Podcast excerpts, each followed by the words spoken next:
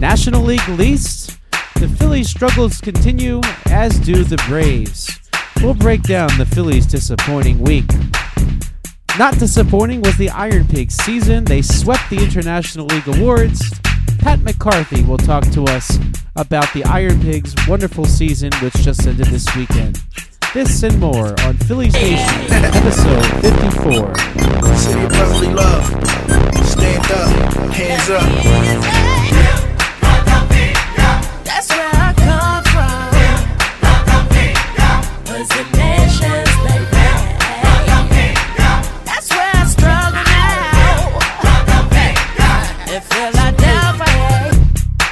Welcome to this Phillies Nation podcast number 54.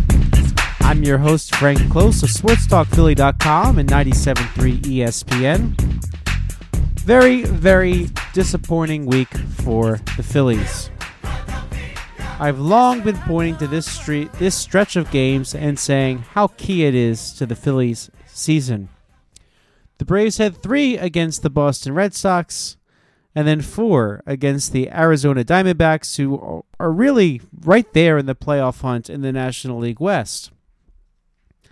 The Phillies, meanwhile, they had three in Miami against the Marlins and three in New York against the Mets. The Phillies took just one game from the Marlins and just one game from the Mets. The Phillies have not won a series, all right, since, get this, the beginning of August when they had a four game sweep of the Miami Marlins. Ever since then, it's been rough. Now, the Braves, meanwhile, haven't done so much better. Now, what ended up happening is the Braves get swept by the Boston Red Sox. Phillies only pick up one game. On an off day for the Phillies, the Braves lose one to the Arizona Diamondbacks. And despite the Braves bullpen blowing pretty much, well, there were two direct blown saves of the traditional variety in the ninth inning for the Braves. And both of those games, despite Arizona coming back, they still won. Now, today's game, Sunday's game, was the worst. Now, the Diamondbacks went into their top of their their ninth inning in their their park. All right, so in other words, three outs for a save, up on the Braves four to three. The Braves score six runs in the top of the ninth to take down and stun the Arizona Diamondbacks. So that very well could have been a four game sweep for the Diamondbacks, but the Diamondbacks have struggled. Now, the Braves, their bullpen also has struggled. Now, if you take a look at how they uh, they fared along the way, now the the loss that the Braves had to the Diamondbacks, Patrick Corbin gave the Diamondbacks a great start, as would expect. Okay, so Pat Pat Corbin, by the way, we we really got to see what what the Phillies are doing with him this offseason, but that's a discussion for another day. And Brad Boxberger, the closer for the Diamondbacks, earned his 32nd save during that loss that the Braves had to the Diamondbacks on Friday. Now, the series opened with a win in which Jesse Biddle, former Phillies prospect, blew a save. He allows two in the bottom of the ninth to tie the game up. The Braves get one in the tenth and fail to score. And the Diamondbacks failed to score after that. So game one was a blown save. Very well could have gone against the Braves. Game three, we see once again the Braves bullpen lets them down. So the Braves have a lead of of uh, uh, pardon me. They they did not. Yeah, so they had a lead uh, of three to two heading into the bottom of the eighth. The Diamondbacks score one in the bottom of the eighth to tie it. And after a scoreless ninth, the Braves score two in the tenth to win it five to four. And then Sunday, Boxberger, complete mess, gets the seventh loss of the season, uh, and the Braves have a tremendous comeback, capped off by an Ender Inciarte three-run home run. Now, Inciarte is a guy that's had some struggles this season. The former Philly Rule 5 pick that they opted not to keep uh, in favor of the likes of of Delmon Young for one, uh, who eventually had the job. Uh, but Ezekiel Carrera was the one that was the immediate casualty when the Phillies gave Inciarte back to the Diamondbacks, and he ends up hurting his old team. And, and as Inciarte headed over to the Braves in the trade for Shelby Miller, which was very much in the Braves' favor, we know now. But the Phillies lose an opportunity. So if, even if the Braves took three out of four from the, the Diamondbacks as they did, and got swept by the by the Boston Red Sox, okay, three game sweep, that's still losing week for the Braves. Yet Phillies lost more. So with all that going on, the Phillies right now at this moment, and again, we always we always record this Sunday night with the idea that we'll broadcast it on Monday morning, although you might be listening at a different time. The Phillies now four and a half games out of first place in the National League East. Granted, it's not over per se, but it kind of sees where you can kind of see where this is going. Where the Phillies are really getting tripped up right now seems to be their starting pitching. Zach Eflin, not great. Vince Velasquez, not great. At, at various times, Nick Pivetta, not great. And the Phillies did not add a starter at the trade deadline. Now they might have to consider giving some of these starts to somebody else down the stretch. Now Jerad Eickhoff finally pitched an inning the other day, but it was just that one inning, and he ended up allowing one run in his first major league appearance in over a calendar year. But behind Eickhoff, who's next? Phillies got one nice start out of Enyel De Los Santos. The other times he's appeared, he's been so-so. Now, granted, he, he's probably ahead of schedule in terms of his development. Ranger Suarez hasn't been that tremendously impressive in the early going since his, his call up. Drew Anderson hasn't been that impressive in his time in the major leagues. So those are the three guys they have on the 40 man roster. Cole Irvin, one of the best pitchers in minor league baseball this year. It was a AAA for the Phillies. Now we're gonna we're gonna talk about him. We're gonna have uh, we're gonna have Pat McCarthy of the Iron Pigs on this show a little bit. Tell us all about Cole Irvin's tremendous season. Uh, but he's a left-handed starter that I would argue should be making some starts here in September ahead of somebody. Right now, I would say Zach Eflin is the weakest link, and you can't play Zach Eflin anymore. Phillies need to do a lot better than winning one Nola start a series and, and everything else from there. Now, the Phillies got some good news thanks to the weather. Okay, well, actually, they got good news before Sunday's game thanks to the weather. The Mets opted not to start Jacob DeGrom. So the Phillies were supposed to see this week Jacob DeGrom, Max Scherzer.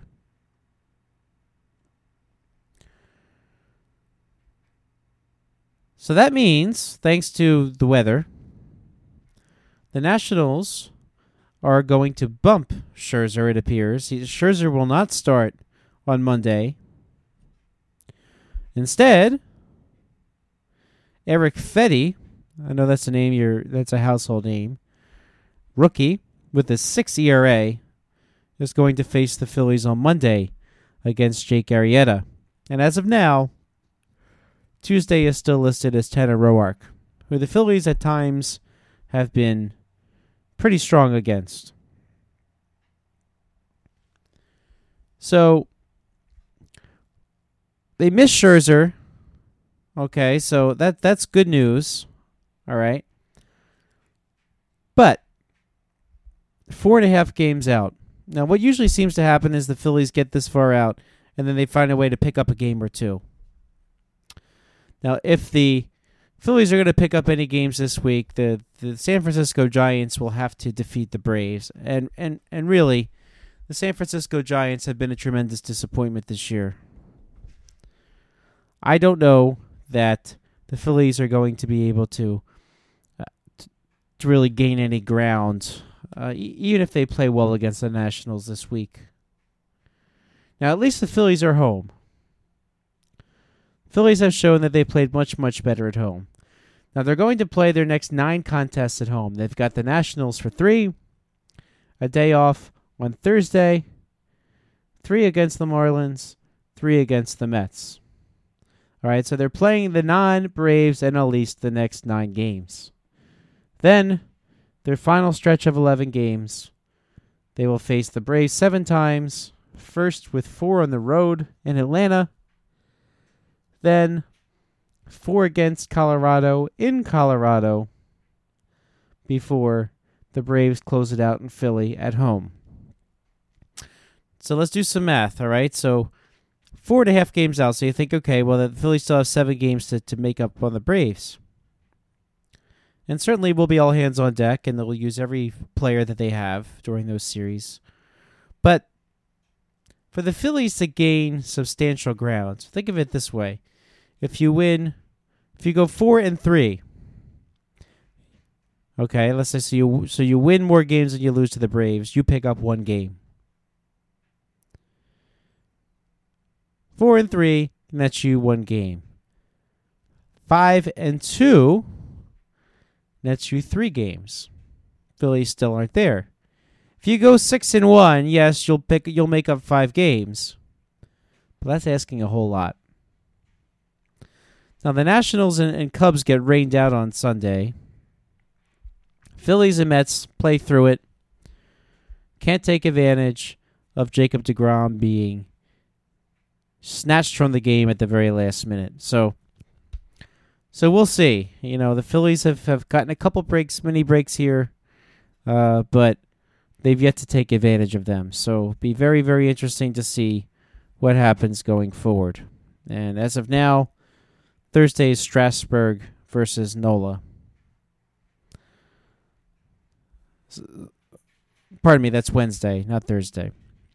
So Phillies face again Fedde, Roark, Strasburg, no Scherzer. So they will not see Scherzer the rest of the season. Lucky break. The question is will they take advantage of this? That has always been the question with the Phillies. You know, they think you we, we can say frequently, yes, well, there will be an opportunity to gain some ground here, and they don't do it. Now, really fast, looking at the Braves next stretch before they, they meet the Phillies, they've got three against the Giants, three against the Nationals, and by the way, they will face Max Scherzer, and then three against the surging St. Louis Cardinals.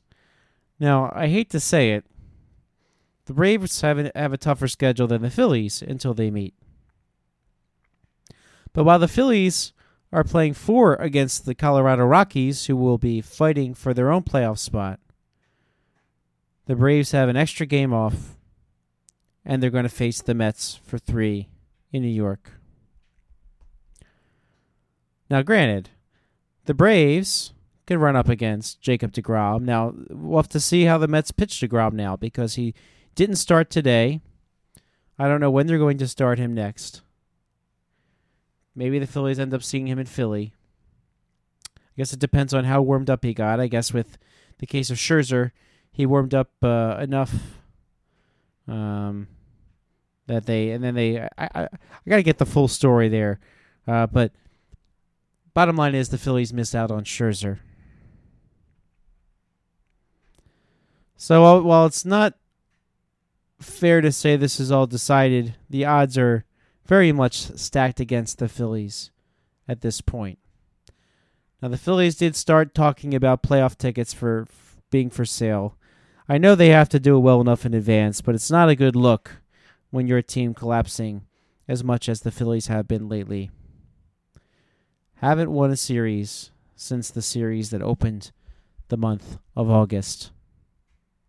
And now we welcome in Tim Kelly. Now, Tim, would this team have been better off winning the National League East or falling short and seeing some of the players' true colors, ones that you might not want to bring back to this team next year? Well, the Phillies, regardless of whether they win the division or not, and I think it would be foolish at this point to altogether rule them out when they play the Braves uh, seven times in the last 11 games, I believe it is. So I think it would be foolish to rule them out, but I also think, regardless of how they play in the last few weeks, it's hard to overlook what the last four or five weeks have been. So I, I think it's possible to get the best of both worlds where the Phillies make the playoffs, but you still look at these four or five weeks and say, you can't just ignore this stretch. Now, I think the likelihood of them making the playoffs at this point isn't high, so that makes the discussion even easier to have. But yeah, I mean, I think you're on to something, but I also think there's kind of an in between you can land at. Now let's start talking about the starting rotation first. Now I was a little critical of the Phillies at July 31st that they not a starter. Now I was not one pushing for Cole Hamels for sentimental reasons. Uh, you know, I thought maybe somebody like Hamels might have, you know, kind of helped rally the team and think, oh wow, they got us a World Series MVP, and the crowd would have been all into things. Uh, but but really, I would have been happy to see them get any type of starter because I mean, let's face it, even if Eflin, Velasquez, and Pivetta did not struggle the way that they've struggled since the All Star break, still, if one of them had gotten to hurt, the Phillies really don't have a lot of depth to to really fill in behind them. So, so what would you make of these three starters, and how many of them would you bring back next year? I think they're going to be back with the Phillies in some form next year. I mean, you mentioned Cole Hamels. I, I was kind of, I wouldn't say I was opposed to that, but I, I would certainly count myself in the group that was wrong. Now, I, I don't think anyone could have foreseen him putting together this type of stretch. I think that that's just wishful thinking if you believe he was going to be this good. But you're right that I think there was a, a part of me at the deadline or around that time that felt like the five that the Phillies were trotting out had a very good chance to be the five that opened the 2019 season. And I think at this point you have to very, uh, you're going to have to look both on the trade market and in free agency at potentially adding other options. Now, there's still a lot of things I like about all three of those guys, both as starters or potential relievers in the case of uh, Nick Pivetta and Vince Velasquez. But I mean, I think Nick Pivetta's in that rotation next year because his highs were very high, and it's hard to just give up on that. Not sure what happens with Velasquez and Eflin. Both of them, if they're in the rotation to start next year, that doesn't bother me. But what has happened is it's made it so though all three of those guys are not locks to return to the rotation next year. You're going to look at external options probably harder than you would have around the trade deadline. Now, I'm going to ask this to Pat McCarthy, who's going to join us shortly, who works for the Iron Pigs. Now, Cole Irvin had a heck of a season at AAA. Would you bring him up right now to try to get some wins out of this starting rotation that maybe he's not getting right now? He's an option. Ranger Suarez is an option. We saw De Los Santos. I'm not sure how much of an upgrade you're going to get from someone who's also that young. And again, it goes back to the trade deadline where maybe they should have added a veteran presence. And I think it was something at the deadline. I looked at it and I thought they have a lot of these young guys. They have four or five guys for three spots that are capable of filling these three spots unfortunately, Eflin, Velasquez, and Pivetta have been inconsistent, to put it nicely, since the All Star break, and it was hard to see. I think all three of them performing this way, or how they have since the trade deadline. It's also, um, I, I, I think the Phillies are in a situation where they're trying to balance winning and developing talent, and they have developed talent, and all three of these guys may be better for having gone through the second half that they've gone through. But again, it doesn't help the Phillies now, and it doesn't make you sure that come 2019 they're going to be ready for you to compete to make the playoffs. Well, let's talk about the lineup for a second.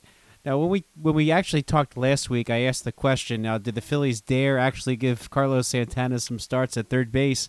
And guess what? He started three games at third base this week. Uh, you know, they, they they pulled him after the second inning today, basically, or, or after Bour had his second at bat. Uh, so so you kind of wonder that they're, or you kind of think that the Phillies aren't going to consider using Santana in that role anytime uh, on any type of a semi long term basis, even. But uh, But looking around the lineup, I mean, it seems like right now Carlos Santana has been the, the lone offensive force on this team, and the others you still see some some inconsistency. So, uh, of those players that were in the starting lineup this season and have become question marks, who do you try to keep? Who do you, who do you maybe consider trying to get another option? The Phillies are in a very difficult position with Carlos Santana because they are paying him a decent amount of money. They could afford to do that because they had so much financial flexibility. And I think you and I are both on the same page with Carlos Santana in terms of him having an unlucky offensive season, hitting into a lot of bad luck. He had some uncharacteristic bad stretches in the field, but largely has been an upgrade over what they've had, I, I think, in the last 10 to 15 years in terms of fielding at first base. And he's a better fielding first baseman than Rhys Hoskins. The problem is you're a team who has not fielded well. Rhys Hoskins is going to be on the team in some juncture for the foreseeable future.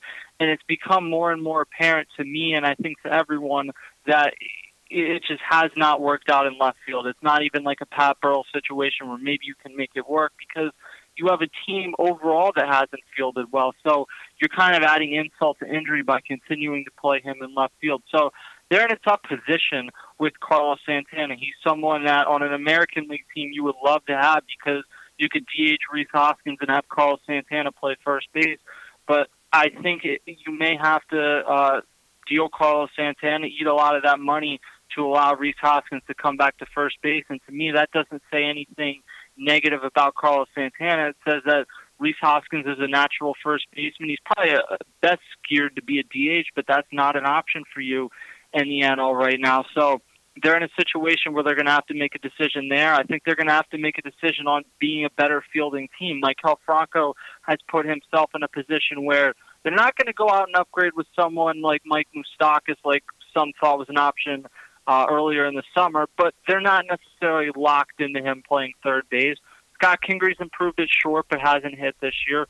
Odubel Herrera is going to be a very difficult decision, and we've looked at this a ton. The problem is uh, Roman Quinn has been banged up a couple different times now since he's been back. So really, I'm not sure how you could count on him going into the season. So this is something I'm looking at this week in an article. I think uh, we've always looked at this off season as the off season of Manny Machado and Bryce Harper, but really that's just going to be the tip of the iceberg on what Matt Klentak has to do to put this team in a position to be a contender next year. Not a contender in a year where the division's weak, a contender in a year where you're assuming the Nationals have some sort of bounce back, the Braves continue to improve, and you're really competing to win 90 plus games to make the playoffs.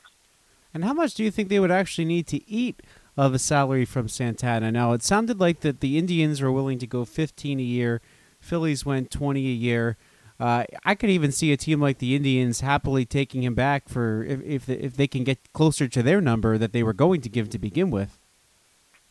It's tough to tell. It's going to depend on what type of market it is because even if the Indians were willing to do that next year, they know that the Phillies are in a situation here where they don't have a ton of leverage in trying to move Carlos Santana. So it's going to depend how much of a market it is.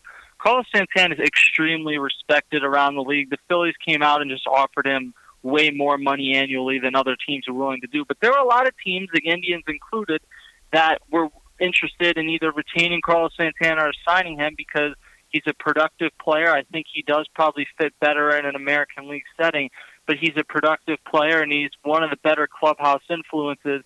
And that's something that doesn't show up statistically that I think's been lost in this season is the impact that he's had on guys like Maikel Franco. So it's going to be tough to see, and it's kind of one of those things. I know some people, uh, sports radio callers, are going to be excited about the prospect of moving him, even if it comes at having to eat a lot of money. But when I look at it, it's kind of you're biting your tongue to move him because you know Rhys Hoskins is one of the biggest pieces of your future, and he's best suited of the available options to you in the National League to be at first base. And the Indians ultimately end up replacing him with Yonder Alonso, who he's actually performed kind of about where Carlos Santana has a little little less of an OPS, but a lot of the, the batting average 241, 22 homers, 76 RBI. Uh, so he, he's kind of given them what he what the Bra- excuse me, what the Indians have gotten from Santana over the years. Now, let's take a look then at the uh, relief corps. Now, we we know that John Middleton uh, is going to, uh, or, he- or as he told me at spring training, has some names circled in this off season. Uh, might someone like Craig Kimbrel be one of them to maybe kind of shore up the back of this bullpen? It's entirely possible that he's one of them. I, I I'm always hesitant with paying closers on the other side of 30, and he may end up being the anomaly. He has a career right now that's on track for the Hall of Fame.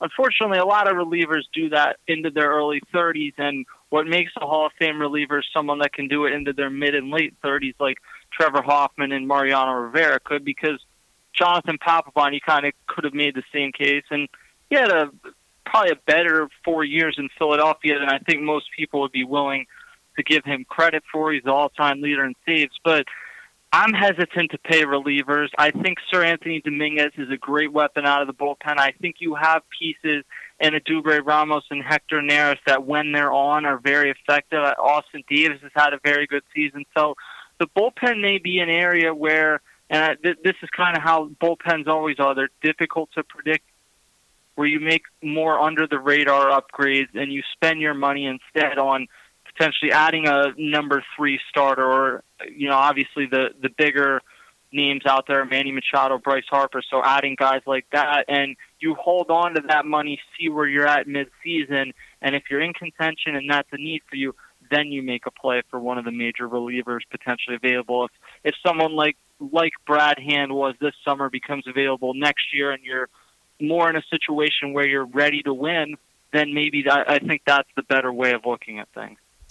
Now the Phillies have three against Washington, three against Miami, and then three against the Mets to kind of close out this this homestand that they're coming home to before they have that, as we've frequently talked about, stretch where they have seven of their last eleven against Atlanta, with four against Colorado, who may be pushing for a playoff spot up to that last minute when the Phillies play them. What's a reasonable expectation for this team to win the rest of the way? It's difficult to say because right now they're in a, a situation where you look at them and think they're going to win one out of three almost regardless of who they're playing. They're at 74 wins now. I think a reasonable expectation is that is to finish above 500. Um, e- even with how much they've struggled recently, they're still what uh, six games above 500. So I think breaking that streak and going 82 and 80, 83 and 79 at the very least, that's a you, you can look at the season and say they took baby steps, and really it's not even baby steps. It's a 15 plus win improvement. It is difficult. I understand to swallow in a year where the division is so winnable. The Nationals fell off a cliff and had a, a extremely disappointing season. But uh, I, I think that's the reasonable expectation. I, I've been saying that for a couple of weeks now. I don't think this is a team with the way they've played recently that's going to go into Colorado for four games and perform very well. I don't think it's a team that's going to win five out of seven against Atlanta. It's entirely possible, but that just doesn't seem likely to me. So likely at this point, or realistic, is hoping that they break the streak of seven seasons not above 81 and 81, and most of those were, you know, in the 60s and low 70s. And of course, if you win five out of seven against Atlanta, you've only picked up three games. And of course, the Phillies are behind more than that as of this conversation. Now, one last thing you mentioned about the about kind of not taking advantage of the, the, the division being a little bit weaker this season. But for me, the biggest disappointment appointment is that they are not taking advantage of this season by Aaron Nola. Now, what can we expect from Aaron Nola in the future? Because while we probably think he's going to be very good, will he ever be this good? he may be this good one or two other times in his career. He's only 25, so it's difficult for me to say with the amount of, of different pitches he has and the way he's able to mix thing up, things up and attack hitters and make it look like he's playing wiffle ball that he won't put together other seasons like this. But I mean, even Roy Halladay, and granted he was pitching in the AL East, he didn't pitch every season like he did in 2003 or 2010 or 2011. There were other seasons where you have a 260 ERA, you're still an ace, you're very good, but you're not this good. So I think you, you come into next season thinking this is a legitimate number one, but probably not thinking he's going to have an ERA around 220 or 230 at the beginning of September. That's probably the most realistic. And with that, you hope that he stays healthy because that's kind of something we've all forgotten about, and that's great, and it's awesome that he's been healthy. So hopefully that continues. But uh, it does put pressure on you then to say we don't know exactly what Jake Arrieta is going to be moving forward. We, it's difficult to even evaluate what he's been this season. And as much as you would like Nick Pivetta to continue to take steps, and you would like some of these other, you may need to add a more stabilizing force, knowing that Aaron Nola is going to be very good, but probably not quite this good. Tim Kelly, we thank you for your time. Thank you, Frank. Up next, we'll talk the Iron Pigs winning season, which just ended in the playoffs on Saturday with Pat McCarthy, Media Relations and Broadcast Assistant.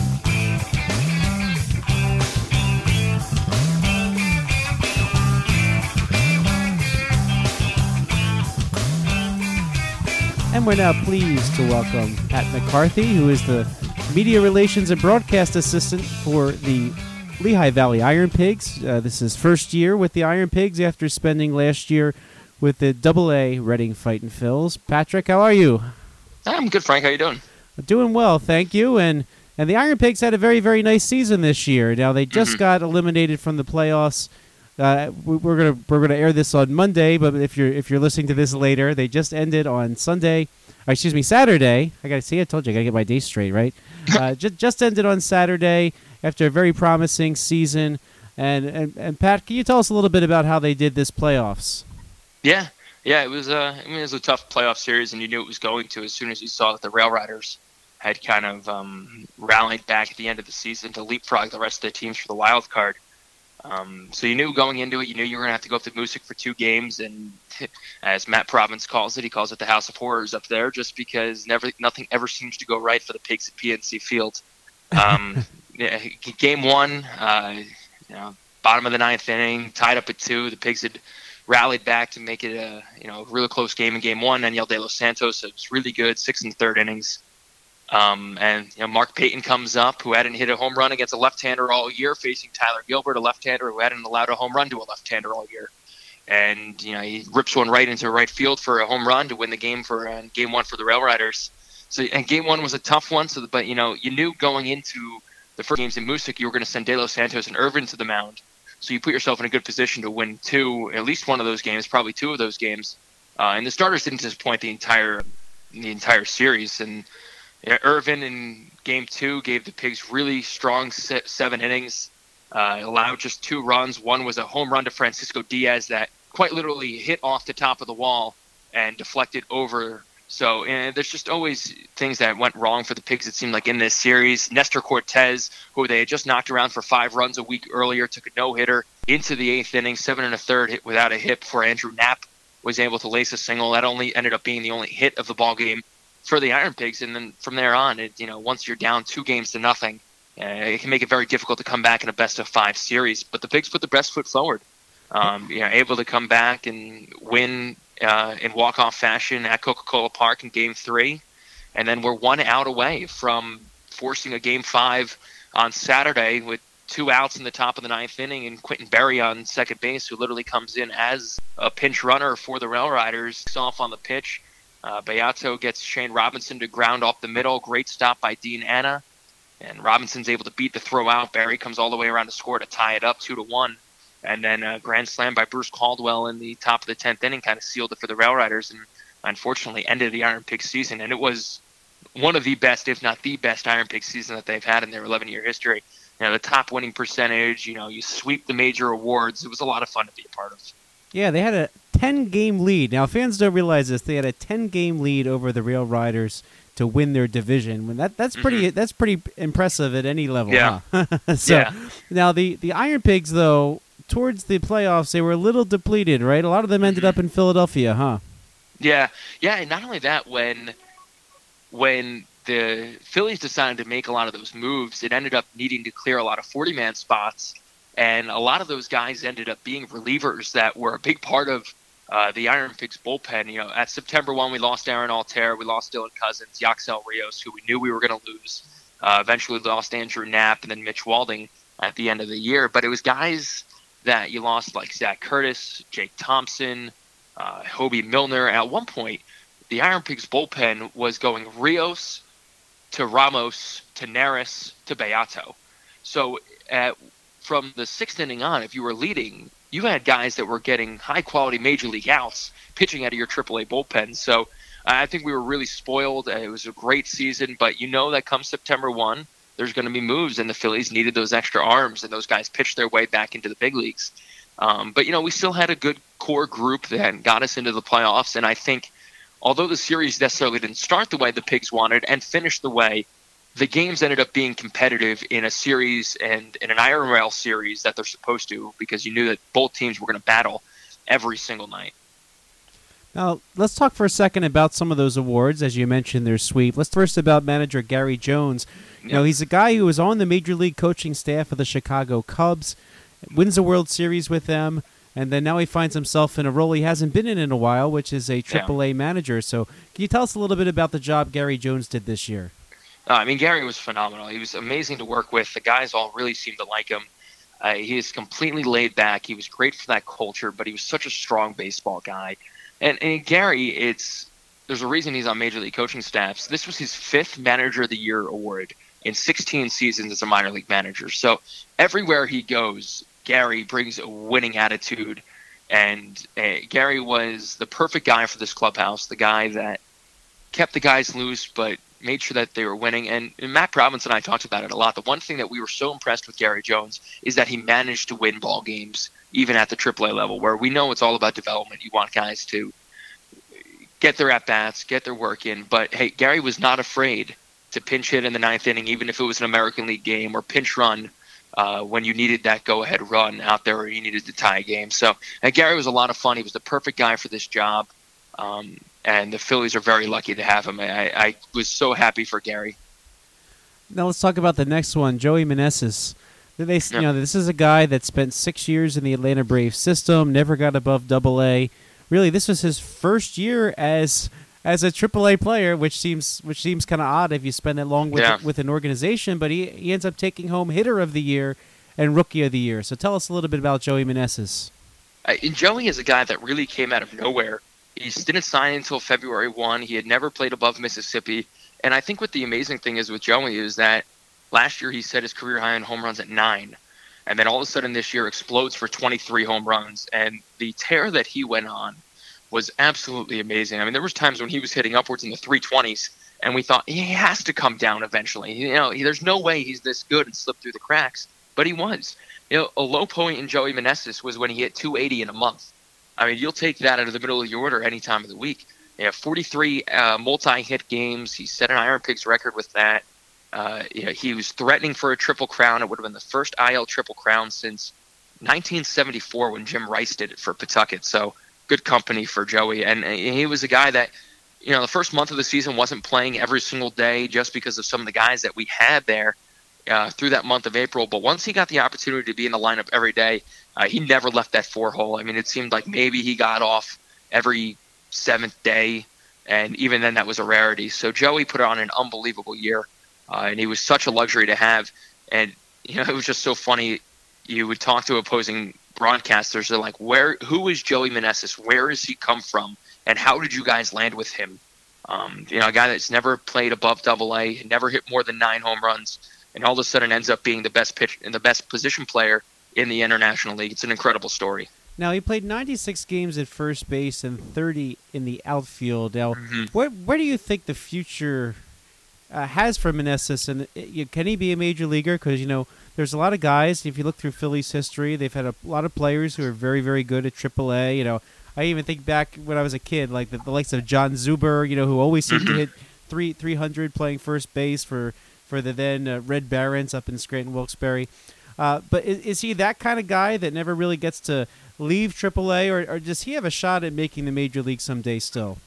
Yeah, Joey's 26 years old. I think he, he still has time, and it was only his first year in AAA. I, I think if he gets 300 at bats in the major league level, I'm not going to say he's going to hit 23 home runs because yeah, it's hard to project that. But I think if Joey gets an opportunity at the major leagues, I don't know if he's necessarily going to be an everyday player, but he's a guy that destroys left-handed pitching. I mean, he had 346 against left-handers this year. I mean, it was absolutely off the charts. Um, so he could be a really nice right-handed piece off a bench for a team. A guy that can go out there and play a pretty good first base. Um, you can throw him in right field if you need to. It's definitely not his number one position. I think is if he's going to play anywhere at the major league level, it is going to be first base. But I don't have a doubt in my mind that Joey could one day impact at the major league level. And we'll see. Maybe there's room in spring training next year for the Phillies to perhaps give him a shot. And I know Yeah. A lot of Iron Pigs fans, at least on Twitter, we're, we're, we're calling for the Phillies to bring him up this September. Yeah. But due to due to roster crunches, that might not be so easy. Now, Yeah. another another person you might say uh, may not be so easy to find a space for, though I think they could, is is our third award winner, which is pitcher Cole Irvin. Uh, Mhm. tell us a little bit about Cole Irvin. I mean, if you if you look at his numbers, they're incredibly impressive. He's a left-handed starter, something that the Phillies don't have on the major league level, and they haven't had for a while. So, so, so tell us about first the season that he had and, and where you think he can go. Yeah, I mean Cole's rocketed through the system. A fifth round pick out of Oregon, and it, it, I mean what he's done. You know, he started in Williamsport, jumped right to Clearwater, and then made the jump to Double A last year. I think back in the winter when he was received a non-roster invite, I think a lot of people thought that you know it was going to be good for him to get some exposure in big league camp, but then probably was going to start the year back in Reading, at least you know for the first month or so, just because you didn't know who was going to be in the Iron Pigs starting rotation, just with guys getting hurt, and Brandon Leibrandt moving to the uh, bullpen. So for Cole, I mean, his first AAA outing against the Rail Riders, he goes out and strikes out 10, which ended up being the season high for an Iron Pig starter. So he really set the tone early. Uh, he went on to win seven consecutive decisions. The Iron Pigs were 10 and 0 and 10 starts at one point for him. So he's a guy that's going to go out and compete every single night. You expect seven innings of him every single time. He led the IL in wins, led the IL in ERA, finished third in strikeouts. So we talked so much about Joey Meneses winning a batting triple crown. Little did we know that Cole Irvin was flying under the radar the entire time towards a pitching triple crown, winning two of the three categories, um, and kind of just leapfrogging over Enyel De Los Santos at the last week when it came to that I, uh, ERA lead. So I mean, Cole is a guy that his fastball is not going to light up the radar gun. It's 91 to 93. Really good breaking ball, really solid changeup. He can throw all three for strikes, and he, he's a bulldog out there. He's a prototypical low 90s left-hander who is going to mix speeds really well. He's going to challenge hitters, and he's going to miss bats, and he's going to miss barrels. Um, so I, I think the Phillies have a, a really nice piece in Cole Irvin, and I think, you know, I think he's ready for the big leagues, and, and I think it just comes down to a numbers game that there's just not really a 40-man roster spot for him right now, just purely because he doesn't have to be protected until next season. Uh, so if they had to clear a 40-man spot for him, I don't think it would be a waste by any means, because I think he could compete at the big league level right now. Uh, I don't have a doubt in my mind he'll be back in spring training next year as a non-roster invitee, and then you know probably pitching in Philadelphia by the uh, early sum- summer next year, if not sooner. Yeah, so by by my math, okay, I'm I'm looking at the Phillies 40 man roster, and the one spot where I think there might be room for one player, and that is with Aaron Loup, who is on the Mhm. 10 day disabled list. Uh, we haven't heard any updates about whether or not he might even make it back this season. So, if you think someone like Loup isn't going to make it back in time, that could potentially clear a spot for somebody if you put him on the 60 day DL. Now, Mhm. who would you spend that on if you had to put uh, put that roster spot in the hands of Meneses or Irvin or anybody Yeah. else? Yeah, um, yeah, I think it would be interesting. I think it a lot of it would also come down to the other guys that you have on the 40-man roster. If you don't want to use Suarez, De Los Santos, or Anderson for more innings, maybe that's when you do use it on an arm, whether that's Cole Irvin or whether that's like a Pedro Beato. But then you have options too if you want to use it on a position player. Is whether you want to use that spot on Joey Meneses, you want to put Trevor Plouffe back on the 40-man roster. You could put Jesmuel Valentine back on the 40-man roster. So I think it gives you plenty of options with guys based on purely what your need is.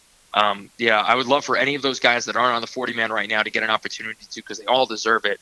Um, so yeah, I think it, a lot of it too. It really depends on the guys that you have on there right now. I mean, there was a lot of speculation that there was a good chance that with the Pigs losing yesterday, that they were going to have 39 guys in New York um, outside of Loup, obviously on the 10 day DL. So if they decide to move Loup to the 60 day, I think it gives you plenty of options whether you want another bat off the bench in a Joey Meneses and just kind of give him a shot and reward him for winning the IL MVP and winning the Rookie of the Year, or if you want a veteran uh, or a guy with more experience like a Valentine or a Trevor Plouffe, or if you want to go in terms of pitching and um, maybe add like a veteran reliever like a Beato or a Cole Irvin. So I, I think they, they have plenty of room to work with, and it's going to come down to what is the need uh, when they put Loup, if they put Loup on the 60 day.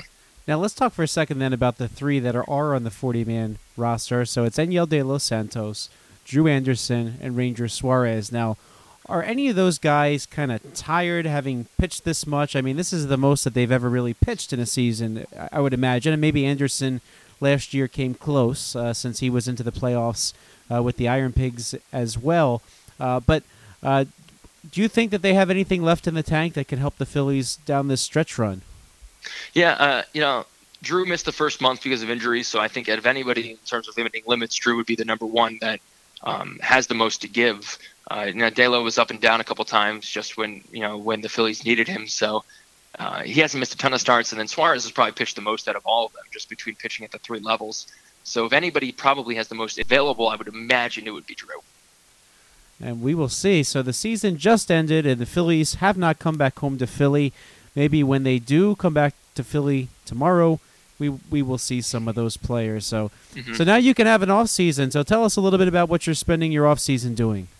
Yeah, so uh, college football season's beginning in full swing. So I'll uh, you know, for the fall I'll be uh, broadcasting the Princeton Tigers home games on the uh, for them, and then once basketball season kicks off, I'll be back in my third year uh, filling in for some Princeton men's hoops, and then uh, my second year doing the St. Joe's women's games, and then helping out Matt Martucci with the men's teams when he needs me to. So full off season, ready to go, but uh, yeah, it's uh, going to be a lot of fun.